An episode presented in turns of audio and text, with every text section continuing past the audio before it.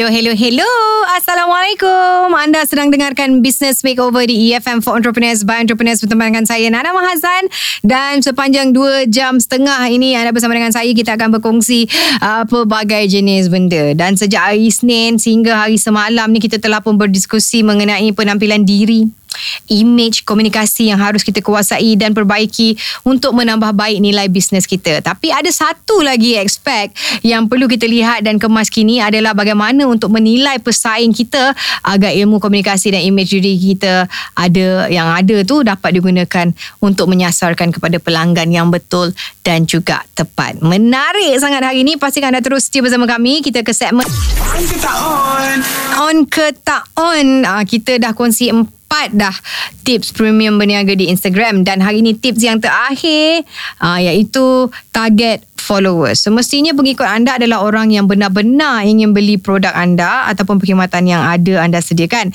Dan sekiranya anda berniaga produk kecantikan ataupun barangan berkaitan wanita, target follower anda mestilah golongan wanita ha yang sudah pastilah bekerja ataupun pelajar college ataupun universiti. Pastikan juga sekiranya anda follow seseorang di Instagram dia juga akan follow anda balik. Jadi on ke tak on dengan tips premium berniaga di Instagram yang telah pun dikongsikan sepanjang minggu ini you guys. Ha jadi minggu depan kita akan kembali dengan segmen on ke tak on ni juga. Okey pastikan anda terus bersama dengan kami. Sekejap lagi kita ke segmen tips penarik Tips menarik. tips penarik. Uh, macam mana kita nak tarik pelanggan kita? Antara salah satu yang boleh anda lakukan adalah rakamkan video anda di YouTube Okay, Steve Jobs, CEO kepada syarikat gergasi Apple Inc. menggunakan YouTube setiap kali Apple melancarkan produk baru mereka dan ianya mendapat liputan yang paling meluas dengan kos yang paling rendah. Jangan lupa untuk linkkan video anda tersebut dengan laman web anda serta kongsikan di laman sosial anda seperti di Facebook. Ah, you guys should try this. Okay, sebab ia sangat-sangat helpful dalam bisnes kita. Kita akan segmen tolong me over. Nana, tolong me over. Ah, hari ni kita nak cerita pasal apa eh? Ha, perniagaan yang baik adalah yang berusaha memahami pelanggannya. Sebaik-baik uh, seorang usahawan lah kena menitikkan berat uh, mengenai pelanggan. Ha, dan perniagaan yang tidak uh, berusaha untuk memahami pelanggannya adalah yang menyebabkan perniagaan itu menjadi buruk. Kenapa? Sebab uh, dengan tidak memahami pelanggan, sesuatu perniagaan itu akan menjadi bisnes yang sia-sia. Ha, mereka menjual produk yang tidak diperlukan oleh pelanggan. Contoh, menyediakan khidmat yang tidak diinginkan oleh pelanggan. Nak buat apa kan? Atau mereka menjual produk dan perkhidmatan yang sangat diperlukan pelanggan, mereka memberikan layanan secara biasa-biasa je. Kalau pelanggan uh, ni ber, uh, bertransaksi dengan mereka, itu kerana pelanggan tak ada pilihan lain. Ha, seandainya Perniagaan yang tidak disukai pelanggan itu mempunyai pesaing yang memahami pelanggannya, pastilah pelanggan itu akan berdondong-dondong terus pindah dari perniagaan tersebut dan beralih kepada pesaingnya. Ha, sebab itulah kita kena tahu nak nak layan pelanggan kita macam mana sebab competitors is everywhere. Betul? Kita mengenai macam mana sebenarnya kita nak jaga pelanggan kita ni. Ha, dan berdasarkan perkongsian tadi, jika sesuatu perniagaan ingin terus berkembang, baik daripada aspek pendapatan dan juga perolehan keuntungan, mau tak mahu, perniagaan tersebut harus memonopoli pasaran. Jika tidak, maka usahawan harus betul-betul memahami pelanggannya sehingga pelanggan tetap menjadi pelanggan dan tidak berpaling ke pesaing yang lain yang memiliki pemahaman yang lebih baik mungkin tentang pelanggan mereka. Okay? Dan pertanyaan sekarang ini, bagaimana cara memahami pelanggan? Macam mana kita nak faham pelanggan ni? Kadang-kadang pelanggan ni pun susah kita nak faham kan? Dan sekejap lagi di segmen cuba try test share. Try. Business Makeover di EFM for Entrepreneurs by Entrepreneurs. Alright, di segmen cuba try test share, kita nak belajar sebagai usahawan ni untuk memahami pelanggan kita. Yang harus dilakukan ialah berusaha mencari tahu tentang mereka. Apa jantina mereka? Usia mereka berapa? Di mana mereka tinggal? Apa status perkahwinan mereka? Apa kesukaan mereka? Hobinya apa? Apa kebiasaannya mereka lakukan? Akaun social media yang mereka miliki memiliki akaun social media yang paling sering mereka gunakan. Bagaimana mereka membuat keputusan, di mana mereka melakukan keputusan, pihak yang boleh mempengaruhi mereka dalam membuat keputusan dan sebagainya. Ini antara persoalan-persoalan yang perlu kita tanya diri kita. Semakin banyak yang kita tahu tentang mereka, semakin baik. Okey, untuk menjawab pertanyaan-pertanyaan di atas, kita boleh lakukan dengan dua cara iaitu kaji selidik dan juga pengamatan. Macam mana kita nak faham kita punya pelanggan. Okey, yang saya kongsikan tadi ada dua cara iaitu kaji selidik dan juga pengamatan. Okey, kaji selidik ini terdiri daripada dua kaedah utama iaitu metod uh, kualitatif dan juga kuantitatif. Uh, apabila anda memilih untuk melakukan kaji selidik jenis pertama iaitu kualitatif, uh, buatlah soalan-soalan sebanyak mungkin dengan harapan soalan-soalan tersebut dapat membantu anda memahami pelanggan membantu anda dalam memahami sesuatu yang ada di sebalik perilaku pelanggan kita. Setelah selesai membuat soalan-soalan, lalu ajukan pertanyaan-pertanyaan tersebut kepada orang yang benar-benar mewakili pelanggan anda. Beberapa orang lah, ha, kan lebih kurang macam tu supaya kita dapat average result. Okay,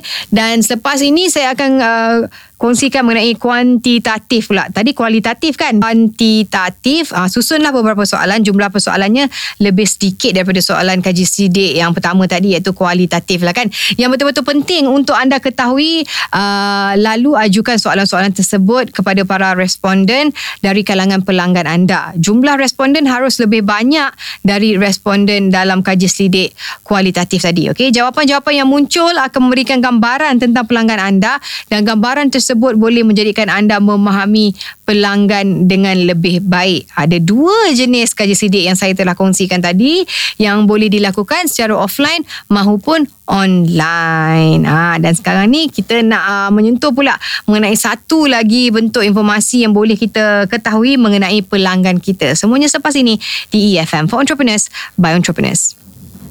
Business Makeover di EFM for Entrepreneurs by Entrepreneurs. Okay, dalam kita nak memahami pelanggan kita, nak mengamati pelanggan kita, anda uh, dapat melihat dan juga mendapat banyak informasi tentang perilaku mereka. Informasi seperti keperluan optima, kehendak produk, uh, lokasi produk ataupun kedudukan kedai ataupun premis yang boleh diperoleh uh, dengan mengamati reaksi dan juga perilaku pelanggan. Jika anda berniaga uh, secara online melalui website, anda boleh melakukannya uh, iaitu pengamatan dengan memanfaatkan Google Analytics. Okey, bila kita um, berniaga uh, melalui Facebook page, anda boleh melakukan pengamatan melalui filter yang ada dalam Facebook Insight dan juga Facebook Ads Manager. Dan demikian juga jika anda uh, dengan media sosial yang lain, uh, masing-masing memiliki tools yang boleh anda gunakan untuk melakukan pengamatan terhadap pelanggan anda. Bahkan apabila anda memiliki website uh, sebagai kedai online online dan dalam aktivitinya anda tidak hanya memanfaatkan memanfaatkan SEO ataupun search engine uh, optimization uh, tetapi juga SMO iaitu social media optimization. Uh, anda boleh uh, menggabungkan Google Analytics dan juga social media analytic tools sekaligus untuk membawa anda kepada pemahaman yang lebih baik tentang pelanggan anda. Karakter pelanggan. Ha, sebab bila kita tahu karakter pelanggan ni lebih senang. Okay? Dan pastinya uh, anda sudah pun memiliki target pembeli yang akan menjadi pelanggan anda. Tentu saja tidak semua orang akan menjadikan pelanggan dan juga membeli produk anda. Ha, setidak-tidaknya anda sudah pun memiliki target pembeli untuk produk yang akan ditawarkan untuk memudahkan lagi menjual produk kita lah kan. Jadi uh, jika sudah mengidentifikasikan calon-calon sasaran pelanggan pelanggan, maka anda segera mengambil tahu karakter setiap pelanggan. Ha, dengan begitu akan lebih mudah bagi anda untuk mengetahui hal-hal apa sahaja yang membuatkan seseorang pelanggan memutuskan untuk membeli sebuah produk. Ah, jadi kita nak kena buat macam mana ni? Kita nak tahu dia punya karakter ni. Hanya sampai dengan mengetahui karakter pelanggan saja, namun anda harus membuat hipotesis yang mampu menentukan langkah selanjutnya agar dapat menentukan strategi yang tepat dalam menawarkan produk kerana anda uh, setiap pelanggan yang ada itu memiliki sifat dan juga keinginan yang berbeza-beza. Keinginan uh, keinginan tu lain-lain kan. Jadi strategi marketing pun kena lain-lain, berbeza uh, mengikut produk produk dan juga pelanggan yang kita ada. Dan uh, yang seterusnya anda boleh lakukan segera uh, execute-nya dengan menjalankan strategi penawaran produk yang sudah dirancang dengan yakin. Sebaiknya anda memperincikan dan juga lengkapkan berbagai macam strategi promosi yang akan digunakan agar mampu dengan mudah mengetahui kesuksesan setiap strategi promosi yang akan dijalankan. Kemudian lakukanlah analisa secara mendalam keberhasilan dalam menjalankan strategi promosi. Setiap data yang masuk kepada anda boleh menjadikan pedoman dan menyusun strategi yang lebih baik di masa hadapan.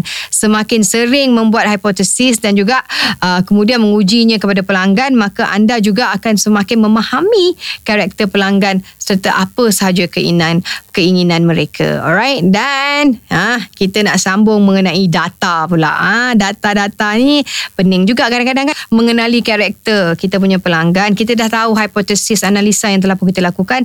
Jangan hanya terpaku dengan data. Seseorang usahawan yang ingin mengetahui keperluan pelanggan sangat-sangat tidak disarankan hanya terpaku pada sebuah data saja. Selain daripada data, uh, para usahawan juga harus membuat hipotesis lalu mengujinya untuk mengetahui sejauh mana strategi yang akan diterapkan uh, berhasil untuk mendapat pelanggan dalam jumlah yang besar. Kerana banyak usahawan yang berhenti pada sebuah data tanpa melakukan pengujian lanjut untuk mengetahui uh, tingkat keberhasilan strategi promosi yang dilakukan. Oleh sebab itu, jangan sampai anda salah langkah hanya kerana memperhatikan sajian data tanpa adanya pengujian terlebih dahulu. pelanggan ni adalah raja. Dan setiap raja pasti ingin difahami, dilayani dengan sebaik-baiknya. Dengan memahami pelanggan, anda tahu bagaimana melayani pelanggan, menangani keluhan mereka dan bagaimana menyediakan produk dan juga khidmat yang benar-benar diperlukan oleh pelanggan. Sama-sama kita renung-renungkan. Business Makeover bersama Nana Mazan. Business Makeover di EFM for Entrepreneurs by Entrepreneurs. Alright, dah habis dah sepanjang minggu ini saya berkongsi dengan anda pelbagai jenis topik dari image, dari komunikasi dan macam mana kita nak mengenali pelanggan kita dengan lebih hebat. Okay, dan minggu depan kita akan kembali bersama topik dan juga tetamu yang lain.